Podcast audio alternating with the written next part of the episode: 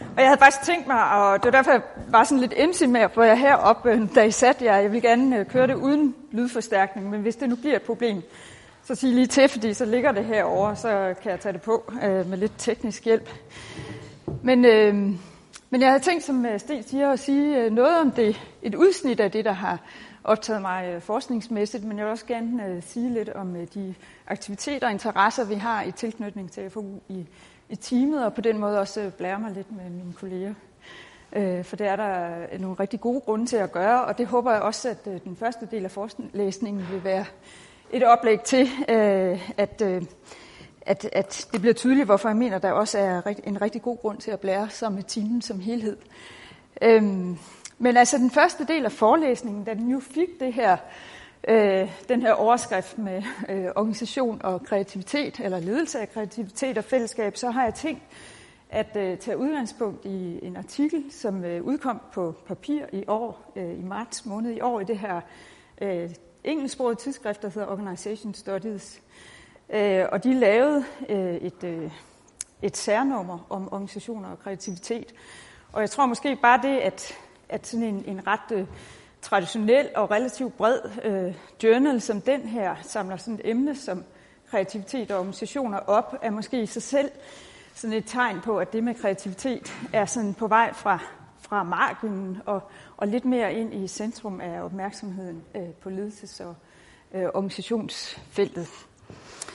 Og i den her artikel, der, der starter jeg egentlig helt stik modsat det, man lærer øh, på kurser i, hvordan man skriver gode forskningsartikler hvor man jo lærer, at man skal starte med, med en litteraturgap, og så sige noget om, hvor, hvordan man har tænkt sig at, at udfylde den mangel, der er i litteraturen. Øh, og det er rigtig vigtigt, fordi sådan nogle editors, de er ikke så, så øh, tålmodige, så, øh, så de læser en side eller to, før de beslutter sig for, om den skal sendes videre. Men, men øh, jeg fik lov til at starte med en fortælling, øh, og det er i virkeligheden også den fortælling, øh, jeg vil starte den her forelæsning med. Øh, og egentlig handler den ikke i udgangspunktet om ledelse. Og det tror jeg så måske alligevel, den gøre øh, på en anden måde. Øh, det er i virkeligheden øh, noget, en pædagog øh, fortæller mig øh, om noget, hun har været optaget af i sit arbejde. Øh, hun fortæller mig om, at, at det har slået hende det der med i, øh, i de situationer, hvor der opstår sådan spontant øh, nogle situationer, hvor, hvor der bliver læst højt øh, inde på den stue i den børnegruppe, hun arbejder på. Altså det kan være, når en forælder afleverer, de sætter sig ned og lige læser en, en bog for barnet, eller når pædagog eller medhjælper læser, sætter sig ned og læser ud på, på eftermiddagen, så er det altid de samme børn.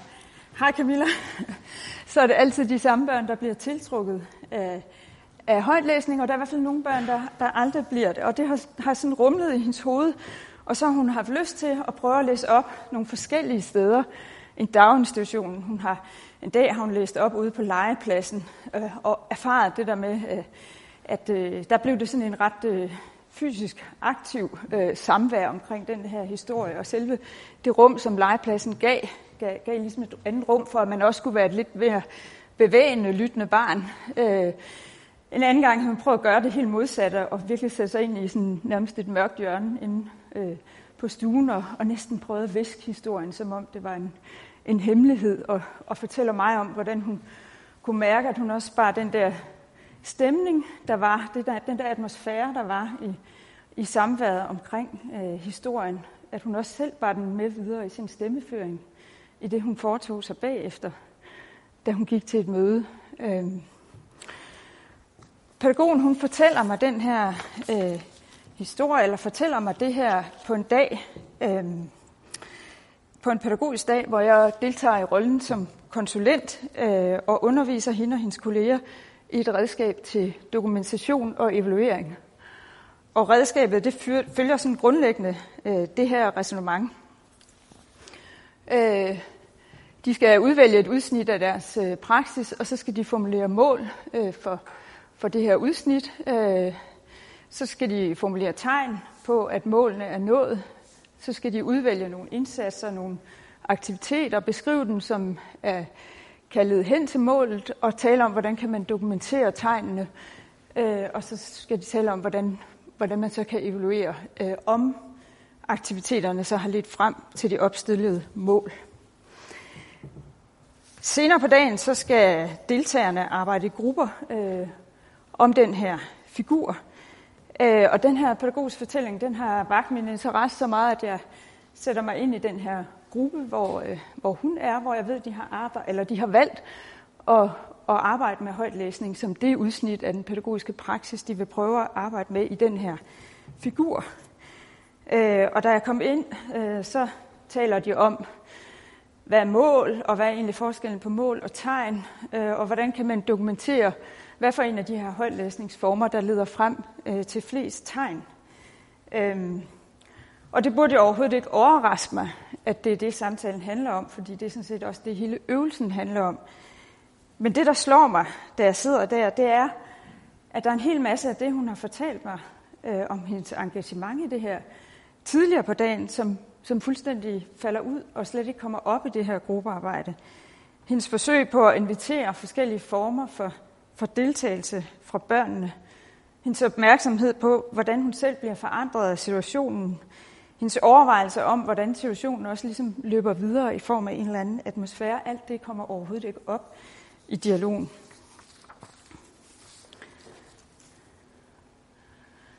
Så hvad har den her historie med ledelse at gøre?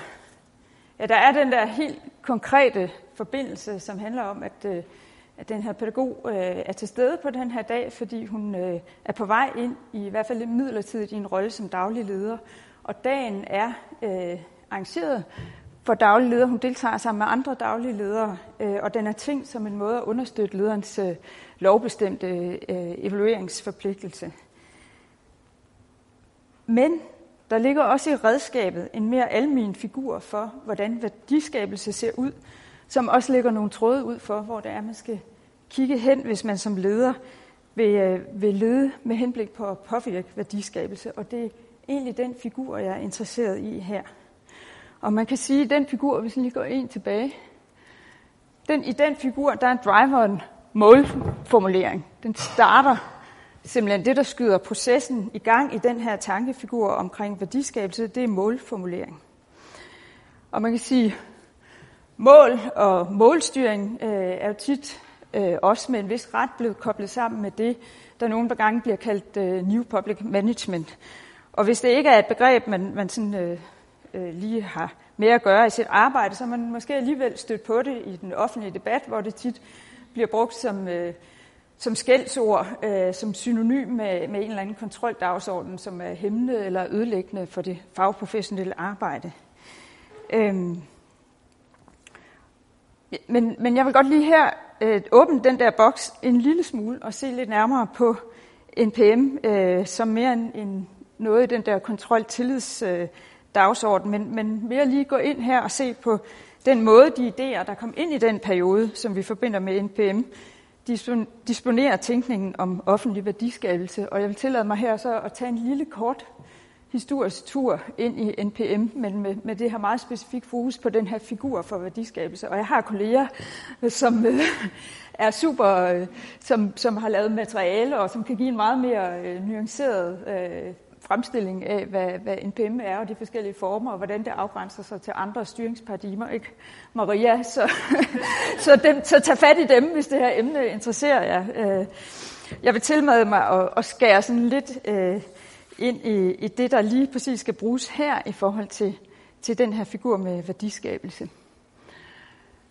Men man kan sige, NPM i den brede definition, øh, og jeg lover, at jeg vil vende tilbage til eksemplet, som jeg startede med. Så det er sådan en, en lille historisk afstikker, øh, som jeg håber, I vil, øh, I vil følge med ind i.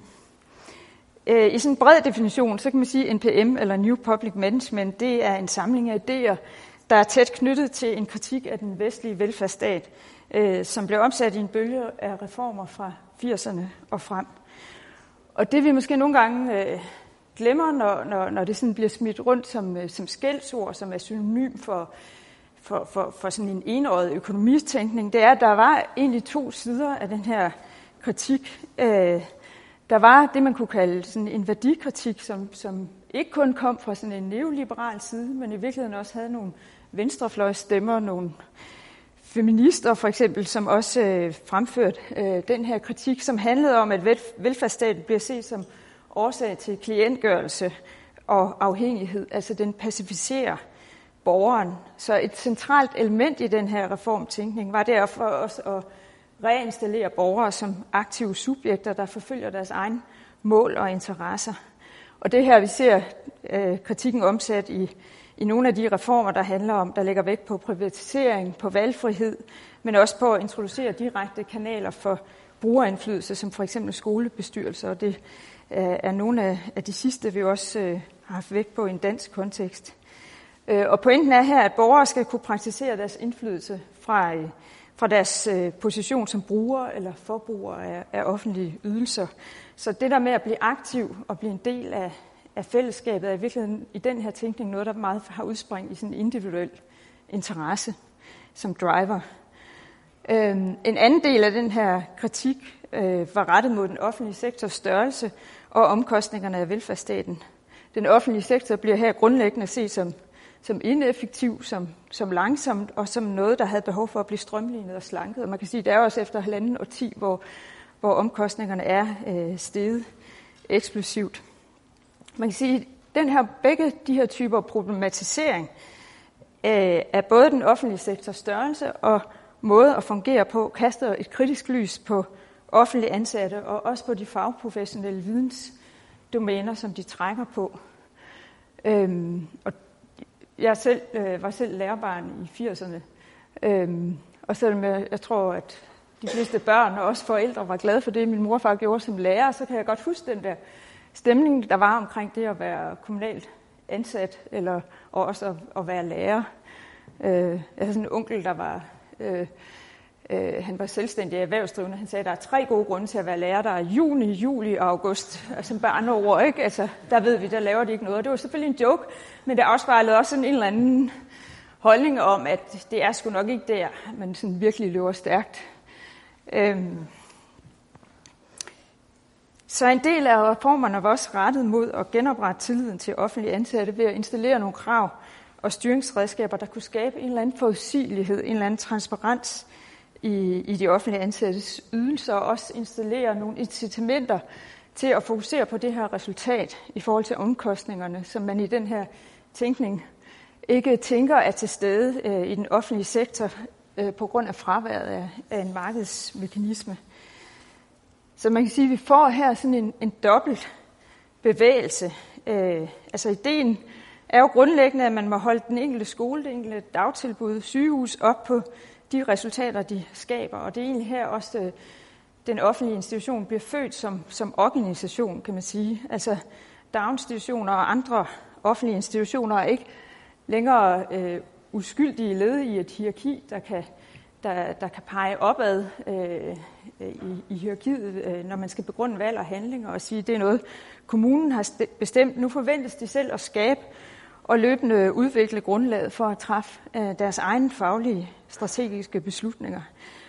Så det betyder også, at vi får det her dobbelt fokus. Altså der er både fokus øh, også fra central side på at på en eller anden måde forstyrre på det her outcome, eller interessere sig for resultater øh, af, af offentlige ydelser, men samtidig så gøres det via en, øh, en ansvarliggørelse af det decentrale niveau.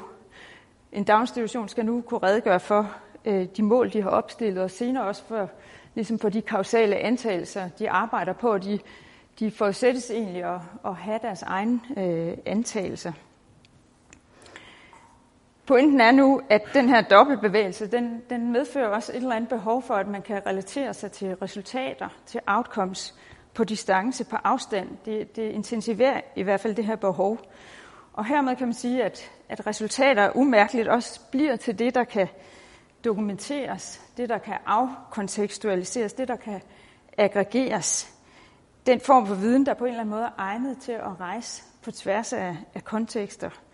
Så man kan sige, at den her ideologiske kritik af velfærdsstaten, den får som styringspraksis en særlig udformning, hvor, hvor værdien af det samvær, for eksempel som det mellem pædagog og børn, jeg startede med, er nødt til at kunne skilles ud på en eller anden måde som, som en enhed, som noget, man kan adskille fra, fra proces.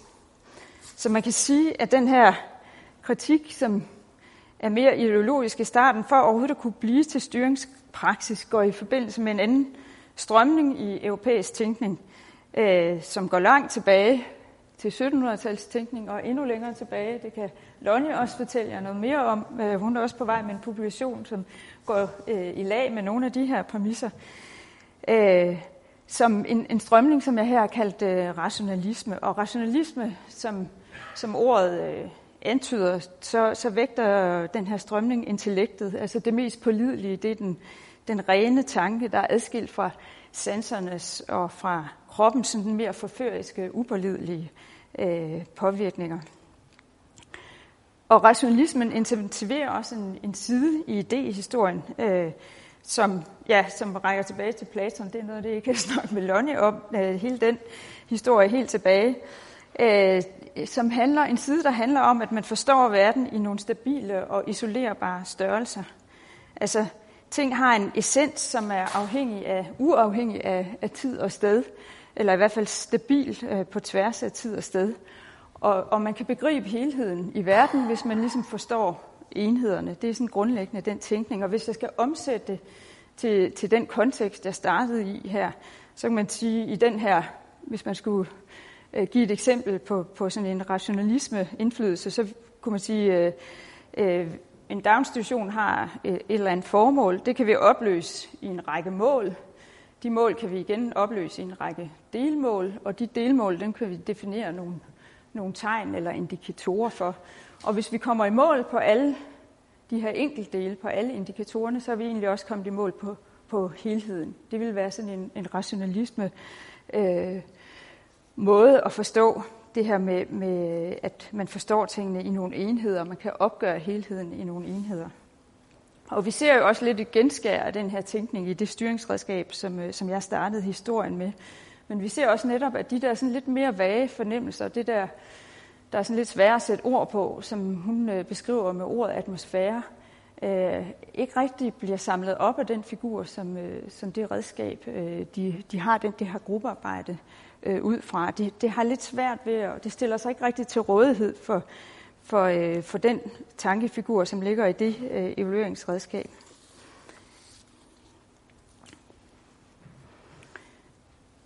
Pointen med den her lille idehistoriske afstikker ind i øh, NPM, det, det, det er at henlede opmærksomheden på, hvordan der er nogle grundfigurer, der, der disponeres øh, for at tænke værdiskabelse på nogle bestemte måder.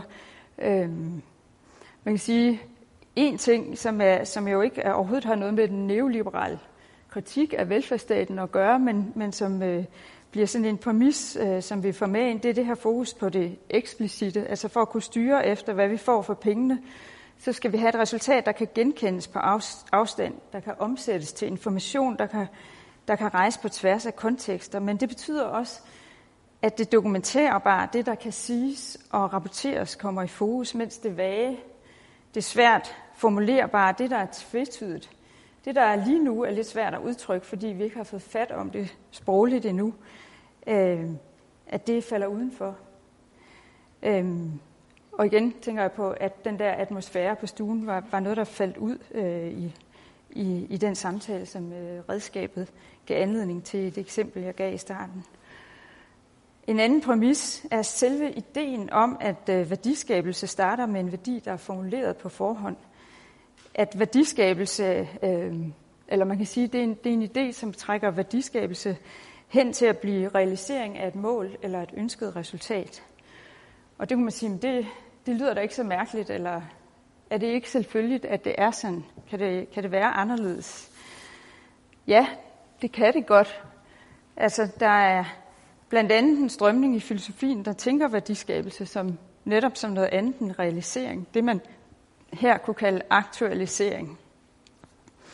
Den franske filosof øh, Henri Bergson, han illustrerer forskellen mellem realisering og aktualisering mellem en, med en, en komponists øh, arbejdsproces. Det er derfor, han har sat øh, Mozart, tror jeg det er, ind under aktualisering her.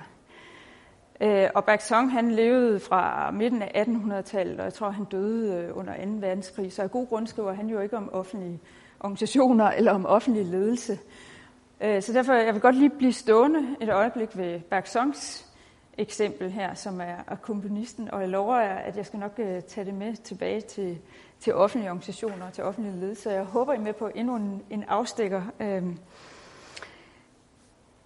det Bergson siger, når han skal forklare aktualiseringen, det er at sige, prøv, prøv at tænke på en komponists øh, arbejdsproces.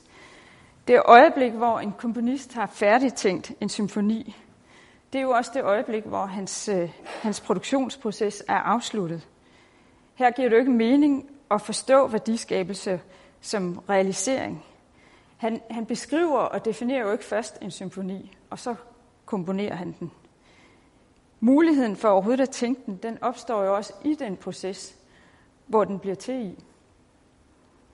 Men det betyder nemlig lige præcis ikke, at symfonien bare dumper ned fra himlen. Altså, der er jo netop en værdiskabelsesproces, en, en proces, hvor, hvor den bliver til i. Han, vi siger, at han komponerer den, og for, for Bergson, som i øvrigt var søn af en komponist, øh, er, er øh, komposition et, øh, et rigtig godt eksempel på aktualisering. Og det er lidt... Øh, øh, jeg bøvlede meget rundt med, med det her begreb, øh, Bergsons øh, begreb om det her, så lad mig lige prøve at blive stående en slides tid længere ved Bergsons eksempel med komponisten her, for at sætte nogle flere ord på, hvad det er, man kan tænke aktualisering som. Bergson, han vil sige, øh, komponisten her, når han arbejder, han har selvfølgelig en masse tidlige erfaringer. Han har hørt et, et hav af symfonier, han har, han har spillet selv. Han har mere generelt en lang række erfaringer som menneske selvfølgelig.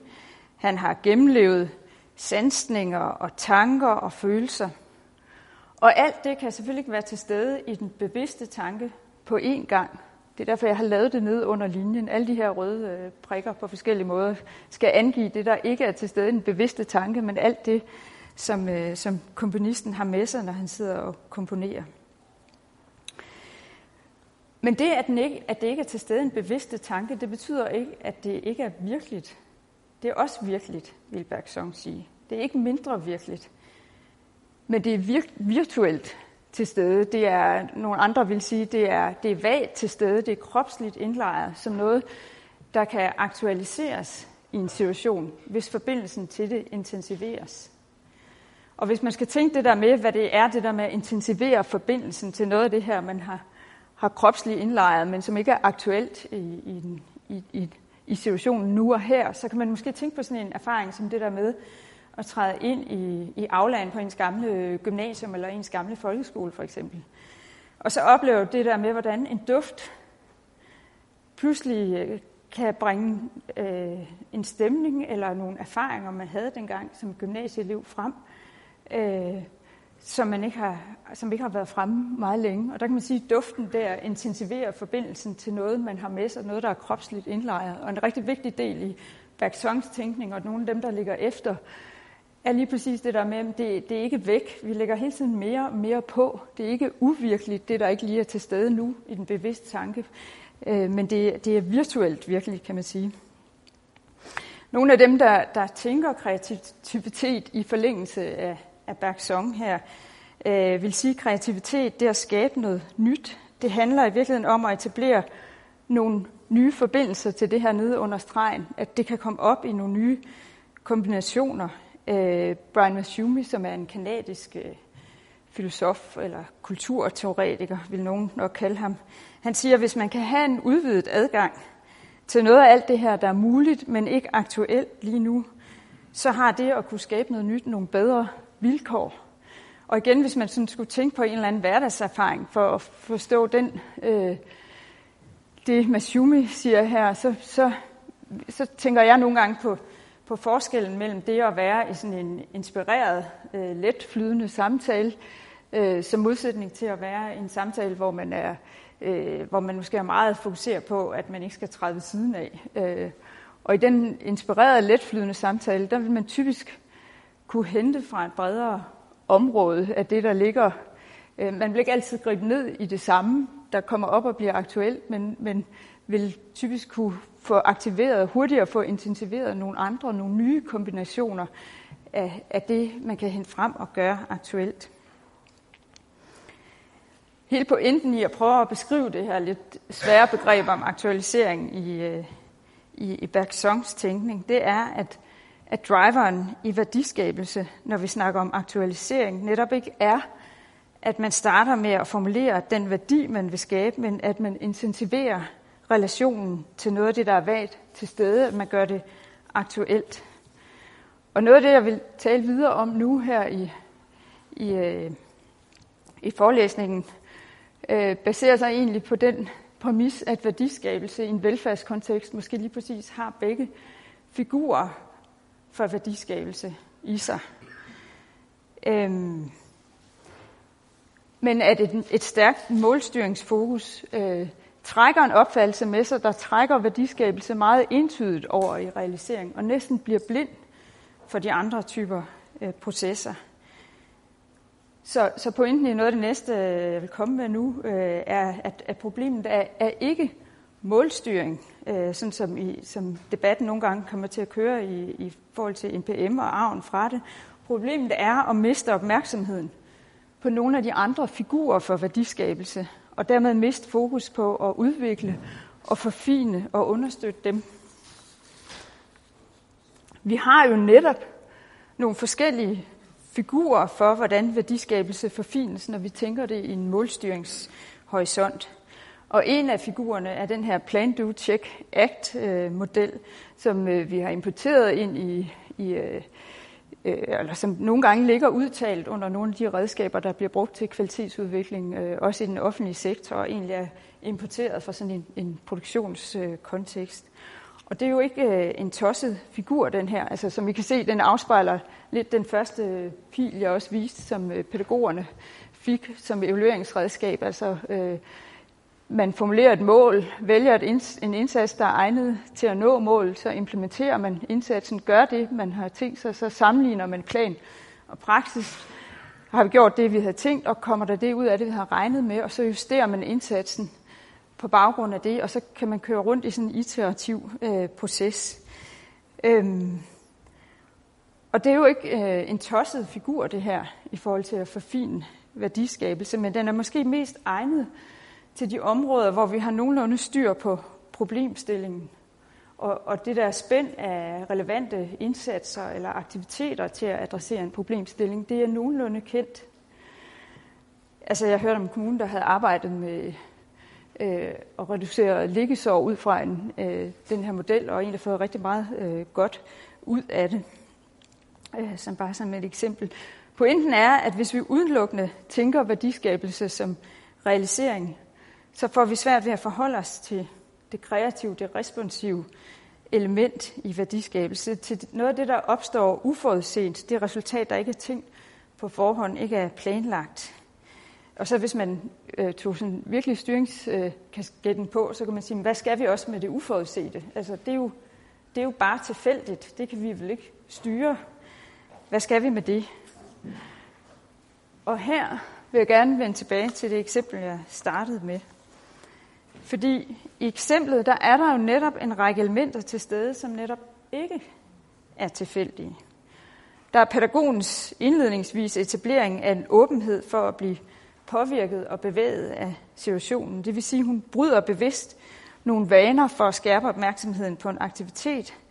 Og den stammer blandt andet fra sådan en pædagogfaglig funderet forståelse af formålet med det samvær, hun har med børnene. Og ikke, i den her tilfælde måske ikke så meget målet, hvad skal jeg producere, men formål, hvad er den overordnede meningshorisont, jeg skal forstå vores samvær i. For det andet, den her leg med, med vaner øh, skaber et nyt rum på samværet øh, omkring historien, hvor nogle nye former for deltagelse bliver mulige. Det bliver muligt at deltage på nogle forskellige måder pædagogen beskriver også med ordet atmosfære, hvordan hun selv bliver en del af det her rum. Og børn og pædagog kommer til at tilhøre den samme midte, kan man sige. Og når jeg siger rum her, så mener jeg det i, i en bredere betydning, end det vi øh, mener, når vi siger øh, lokale. Det er en lang række øh, materielle, menneskelige øh, aspekter af en situation. I det her tilfælde, der er det lys, stemmeføring, bevægelser, stemning, ord. Alt sammen noget, der danner en enhed, en atmosfære, som vi lige præcis ikke kan gribe ved at gribe enkelt elementerne og så lægge dem sammen. Ligesom, lige så lidt som vi kan gribe en, en melodi, et stykke musik ved at høre hver tone for sig. Og pointen er netop, at vi kan, ikke, vi kan ikke beskrive, vi kan aldrig beskrive det her rum udtømmende. Men selv det, vi ikke beskriver, det vi ikke når frem til at, at få fat om sprogligt, er alligevel virksomt i forhold til, hvad der bliver muligt. Og det er derfor, at variationen, den her afprøvende gøren, øh, bliver en måde at relatere sig til det her, til det ikke eksplicite på.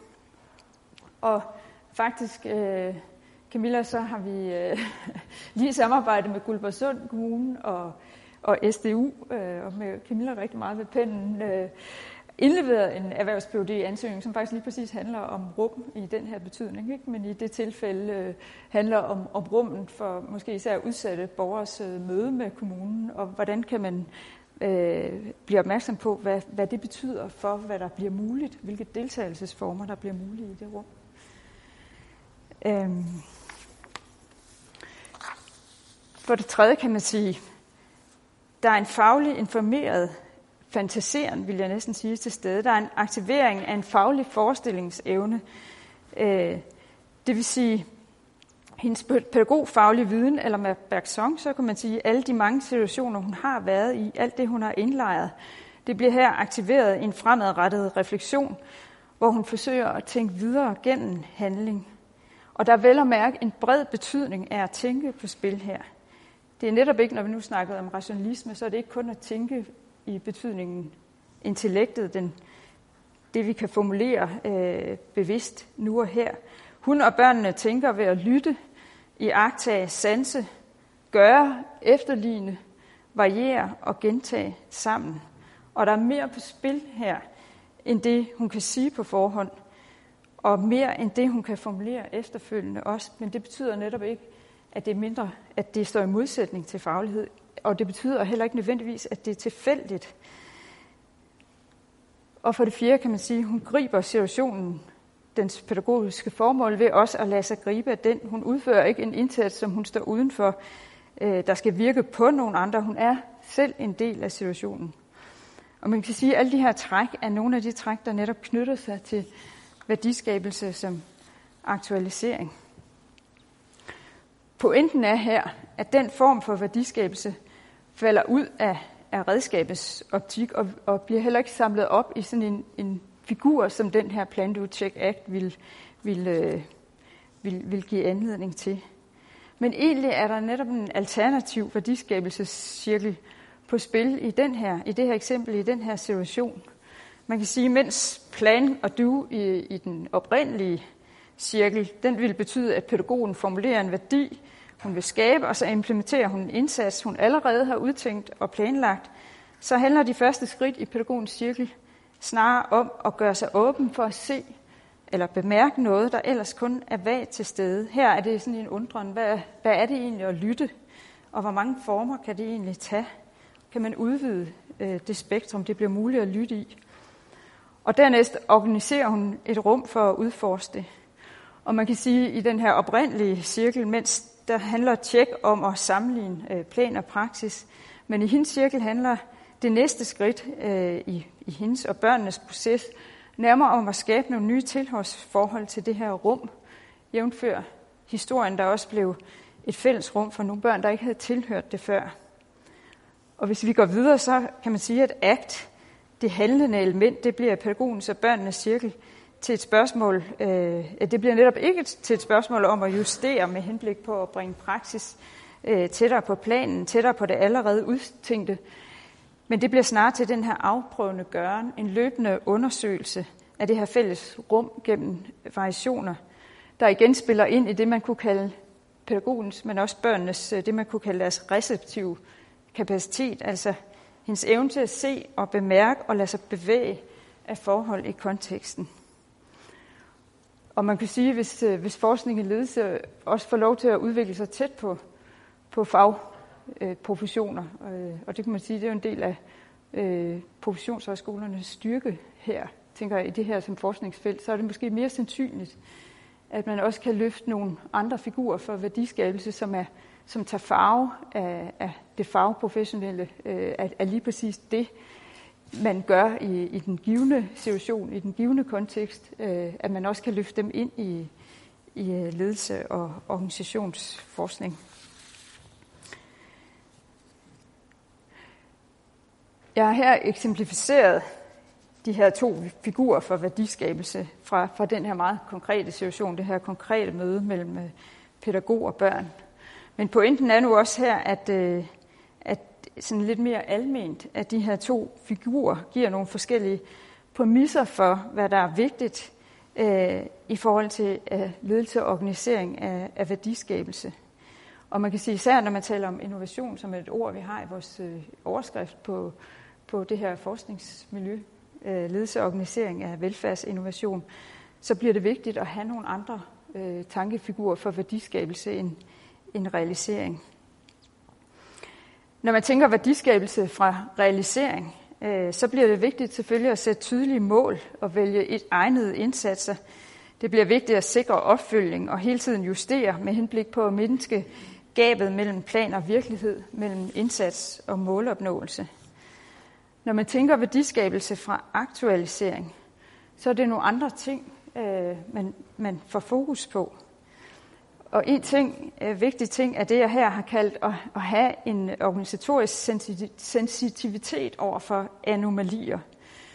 Og anomalier, hvis man sådan, for eksempel har stødt på det i sådan en, øh, en videnskabsteoretisk sammenhæng, så betyder det ofte her et, et resultat, man på en eller anden måde, der ikke helt passer ind, eller det er noget, man ikke kunne forvente ud fra sådan det fremhastende, det gældende paradigme. Mere almen kan man sige her, at en anomali er noget, man ikke man ikke helt kan få til at passe ind. Noget, der strider med noget, der ikke burde være sådan, hvis den fremhæstende logik eller skalt øh, i alle tilfælde. Og man kan sige, at det, jeg oplevede med redskabet, for eksempel, var et, et udtryk for en anomali, som jeg prøvede at holde fast i. Det der med, hvis pointen i det her redskab er at flytte opmærksomheden ud på børnenes øh, på resultater hos børn, som det hed i, i retorikken her. Hvor, hvorfor søren er det så, at lige præcis børn falder helt ud af samtalen, den samtale, som det her redskab øh, øh, understøtter? Det var en anomali. Man kunne også øh, sige måske, at den her pædagogs arbejde er et eksempel på en anomali, at hun, hun, øh, hun tænker, mm, altså, hvorfor sådan er det, vi primært læser op for de børn, der i forvejen er vant med den her form, når vi nu ellers siger, at vi har nogle andre mål i vores øh, pædagogiske arbejde, kunne man tillade sig at sige, at det også var, altså i min omformulering her, det er også en form for anomali, som hun prøver at holde fast i, men, men i den her udforskende, den her afprøvende udforskning.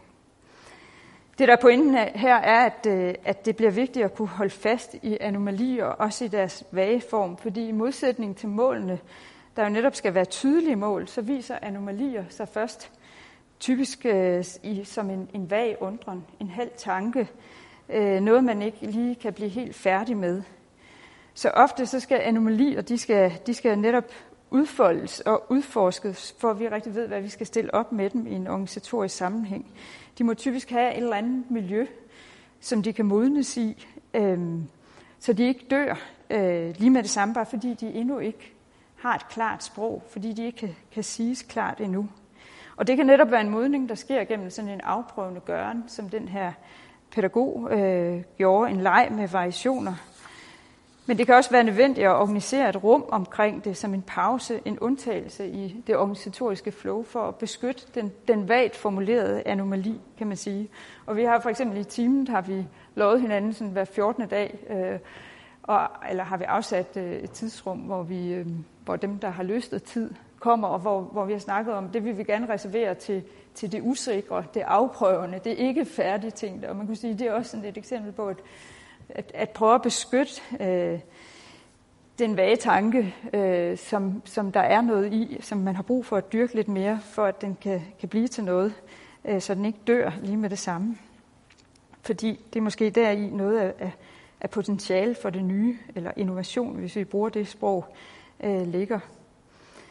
Og, og endelig kan det være nødvendigt at skabe et rum, hvor nogle nye deltagelsesformer kan opstå. Øh, og det, det eksempel øh, med pædagogen her er jo også øh, et eksempel på. For der er jo netop en grund til, at anomalien har levet i, i periferien af organisationen. Altså pædagogen havde brug for, for at overhovedet kunne udforske den her anomali og kunne have en forbindelse til nogle af dem, som netop ikke havde været en del af det her med højtlæsning før. Nogle af de børn, der ikke havde været en del af det, var nødt til at komme ind og, og kunne deltage, for at hun, hun kunne blive klogere på, hvad, den her, hvad det her handlede om. Og en pointe, som jeg ser det, er her, at, øh, at, at over i den her højre side, der bliver formål, kommer formålet ind som en vigtig horisont for, at man overhovedet øh, opdager anomalier. Øhm. Vi kan netop ikke, øh, ikke bruge målet her, fordi det indebærer lige præcis en rettighed mod, hvad det er, der skal produceres, eller hvad det er, der skal realiseres. Og målene er jo netop, vi har alle sammen lært om smart mål. Øh, målene er jo netop forpligtet på det realistiske, på det målbare, på det tidsafgrænsede. Og det er formålet netop ikke, vil jeg sige. Den danske øh, filosof K.E. Løstrup, øh, han, han sagde engang om skolens formål, at det handler om det uoverkommelige ved at holde skole. Øhm, han siger, hvis vi går ud fra, at det er overkommeligt, så har vi forfejlet bestemmelsen så er vi tilbøjelige til at udnævne en biopgave til at være hovedopgave, og så har vi svigtet formålet. Og, og det er selvfølgelig rigtig vigtigt, at det, han mener med det her, er ikke, at det er så svært, at vi lige så godt kan sætte os tilbage. Og det, tværtimod, det modsatte, det er at holde fast i ambitionen. Øh, og den ambition ikke kun må blive summen af det, vi nogle gange kan finde ud af at opstille som realistiske, målbare, tidsbegrænsede mål. Og det er måske netop en af farene, ved, hvis vi blindt ender i realiserings- og målstyringsfiguren. Hvis det kun er den for værdiskabelse, at vi i iveren efter det målbare og tidsbegrænsede og realistiske kommer til at hælde det uoverkommelige og dermed formålet ud med, med badevandet.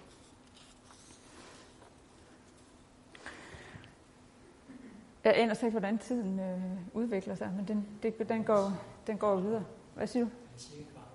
Siger Carter, jamen det passer meget godt. Øh, jeg, jeg vil gerne øh, øh, slut her, eller prøve at nærme mig der, hvor jeg gerne vil sige noget om øh, nogle af de aktiviteter og interesser, vi også har i teamet. Øh, Øh, og som oplæg til det, så kan man sige, øh, altså noget af det, jeg har talt om her, det er jo sådan nogle af de udfordringer, som nogle af de tankestrømme, som NPM øh, har, har efterladt os med. Altså, der er det der med at vi har fået, fik et legitimt fokus på outcomes og resultater, men i nogle tilfælde bliver det også det her sådan et lidt abstraheret outcome. Øh, og når nogle af de kommuner, vi også er i kontakt med, taler meget om helhedsorientering, om faglig ledelse, om borgerne i centrum, så kan man sige, så er det måske også et eller andet udtryk for, at man, gerne, man vil gerne øh, have ledelse og styring tæt på det levede liv øh, i al sin rodede helhed. Det, der har en betydning der. Øhm, vi har brug for at udvikle vores kapacitet til at holde fast og udvikle øh, noget af det, der ikke kan siges klart. Øh, det vi ikke lige har ord for her og nu. Vi har måske brug for at, at sørge for at blive ved med at have fokus på forskellige figurer for værdiskabelse.